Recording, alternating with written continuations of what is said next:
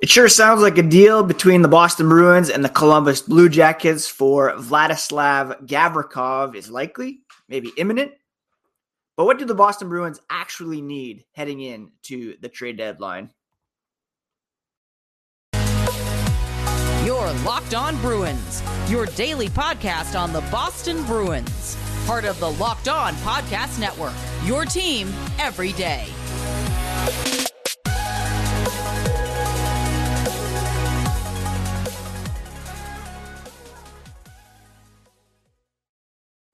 What is up, Bruins fans, and welcome back to the Locked On Boston Bruins podcast. I'm your host, Ian McLaren, and this is a daily show where we discuss all things Spoked B. Thank you so much for making Locked On Bruins part of your day every single day. The podcast is free and available on your favorite podcast app as well as on YouTube. Today's episode is brought to you by FanDuel Sportsbook, the official sportsbook of Locked On. Make every moment more by visiting fanduel.com slash locked on today to get started. You can find the podcast on Twitter and Instagram at Locked NHL Bruins.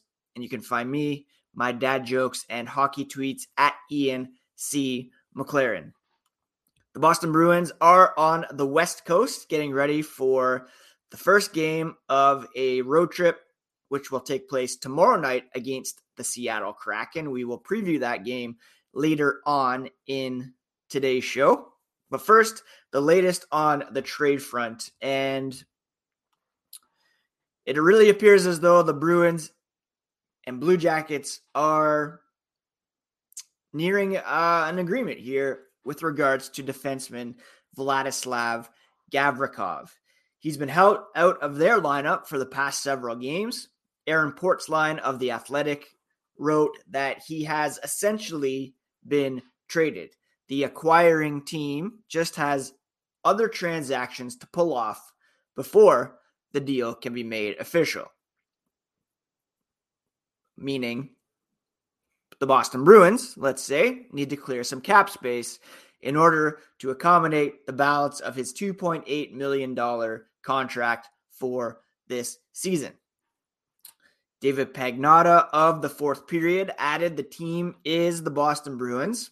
Take that for what it's worth. Reporting the two clubs have a framework of a trade in place. Boston is working to clear cap space, but the Blue Jackets won't wait around forever. The belief is, or Pagnotta reporting, that the cap space trying to be shed by way of Craig Smith's $3.1 million contract coming off the books. Matt Porter of the Boston Globe added there's no official deal in place, but the two teams have, of course, discussed Gavrikov. Now the Bruins just have 1 million in trade deadline cap space at the moment, meaning again they would have to clear some thing off the roster in order to accommodate Gavrikov. And here's the thing with Gavrikov he is a fine player. He's been chewing big minutes for the near last place Columbus Blue Jackets this season. He did record 33 points last year in 80 games for Columbus not a positive possession player, uh, not a huge hitter, to be honest. He only has 56 in 52 games this season to go along with seven points. But he fills a perceived need in Boston, which is help on the left side defensively. Whether or not that's actually a need, we'll talk about that here in a moment here's where there's some kind of dissonance between what the Bruins need, what they're willing to give up, and why many might not be huge fans of this reported deal. The asking price is believed to be a first round pick and a third round pick. And again, it would require shedding a Craig Smith in order to make cap space. Again, Gavrikov, fine player. He can fill in maybe play a top four role. But if you're giving up a first, a third, and having to move on from a scoring winger who's well liked in the room, you might as well push several more chips on the table and swing for a guy like Jakob Chychrun in Arizona, who's decidedly better than Gavrikov, who's under contract for a couple more seasons. Uh, you risk adding Gavrikov and not being able to resign him. Uh, so it would be a first and a third for a pure rental. So, you know, no disrespect intended to Gavrikov. He could be a fine addition to the Boston Bruins. He comes in, shuts things down. He tosses a couple hits, becomes uh, someone who's liked by Bruins fans, a valuable member of the team, but he might not stick around.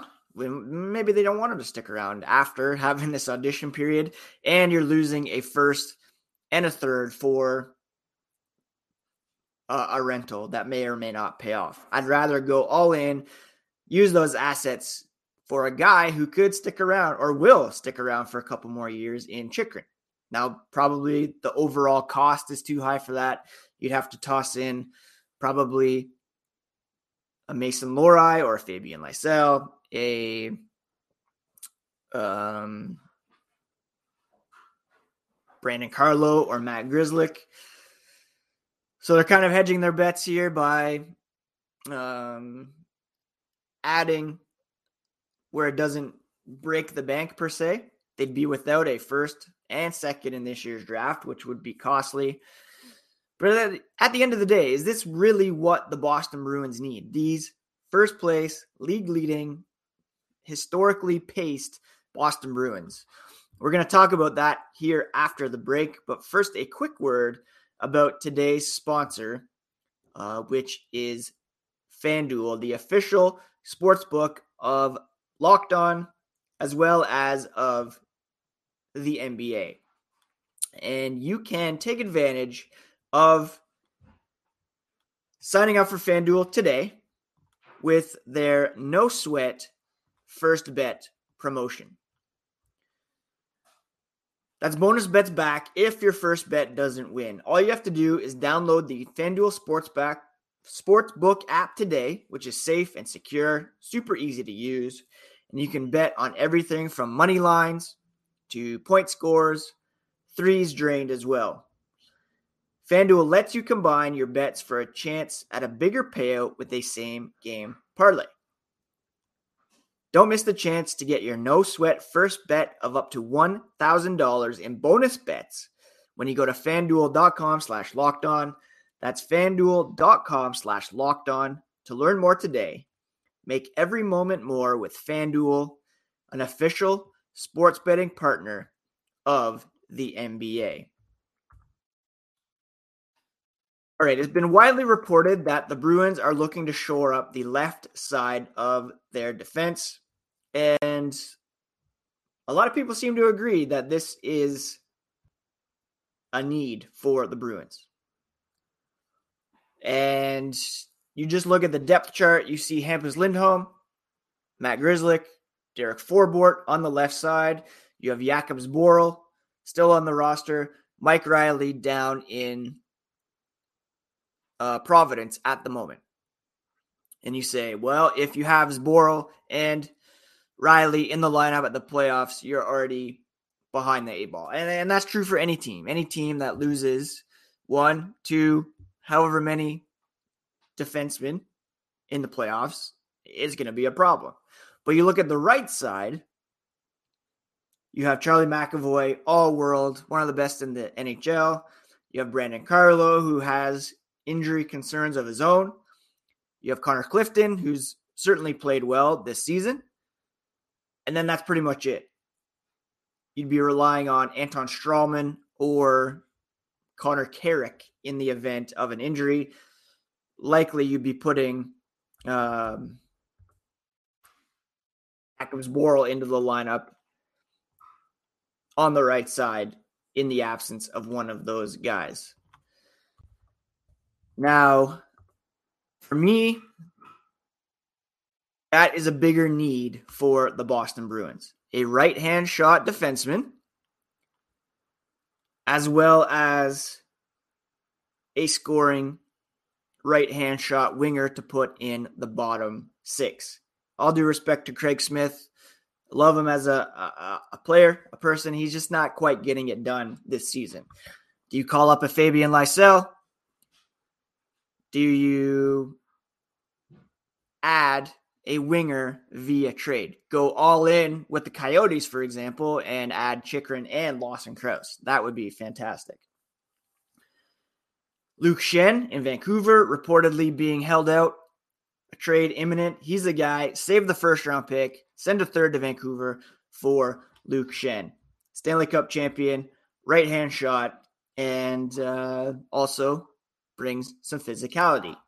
I'd much rather pull off that deal than a first and a third for Gavrikov, and you're filling a bigger need.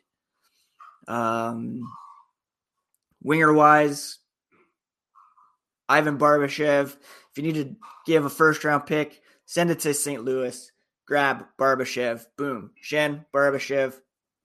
You're done. You get uh, all your shopping done with Vancouver and St. Louis. And again, I want to talk about Matt Grzelcyk. There's so much Matt Grzelcyk disrespect on the timeline. People saying he's not a top four defenseman. You can't win in the playoffs with him in the lineup. A, they almost won in 2019 with him appearing in 20 games, eight points. Last year, people look to that five games played, zero points, a minus six. But that's very misleading. He had been playing on a bum shoulder since January, an injury that required reparative surgery in the offseason. And he's still at a 55.4 shot attempt differential against Carolina last season, 53.7 in uh, even strength play. That's pretty good. Uh, you can say he's not physical enough, but league wide this season, even strength goal differential in the NHL, the top two players league wide are Grzelcyk and Lindholm. He's on the ice for the biggest gap between goals for and goals against NHL wide this season. To me, that's a top four defenseman on any team. And I just don't understand the Matt Grzelcyk hate on the timeline. Is it possible he's moved? Yeah. Brandon Carlo could be moved too. But I just don't see how you prioritize the left side over the right side at the moment with a huge lack of depth on the right side compared to the left. Uh, it's just, again, you can argue you don't want Reilly, Zboril. You can't count on those guys. That's not the point. The point is who's there after Carlo and Clifton. There's really nobody there. That's why you should prioritize the right side over the left side. And up front, you have so many left hand shots. You need a scoring winger on the third line. You look back at the game the other day against Ottawa, a fantastic fourth line performance with Frederic Foligno, Greer, you know, Hall, Coyle on the third line. What a luxury to have a player like Taylor Hall on your third line. Complement those two with a guy who can finish uh, and who can add some pop to the lineup scoring wise.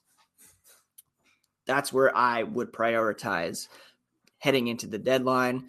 Not even going to acknowledge, although I guess I am indirectly, swapping Ullmark or Swayman. Just a ridiculous suggestion. And uh, I mean, I don't even know why I mentioned it because it's so stupid.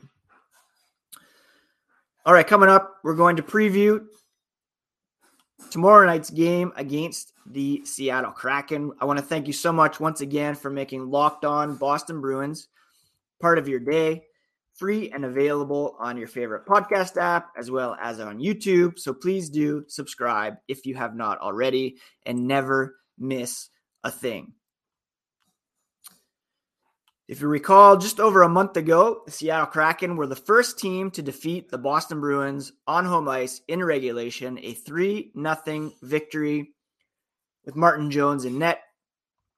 He has since kind of been supplanted in net by Philip Grubauer. He's the guy that I assume will be in net for Seattle tomorrow night. Seattle struggling a bit. They're 4 5 and 1 over their last 10. They just lost the other day 4 nothing to the San Jose Sharks, which is not great. Uh, and still, they're one of the top teams in the Western Conference.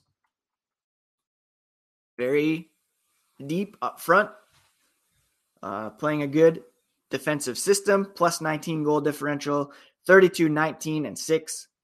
Third place in the Pacific Division at the moment, although tied with Edmonton in points, one game in hand on those Oilers. Jordan Eberle has seven points over his past five games, three goals, four assists, leading the team right now.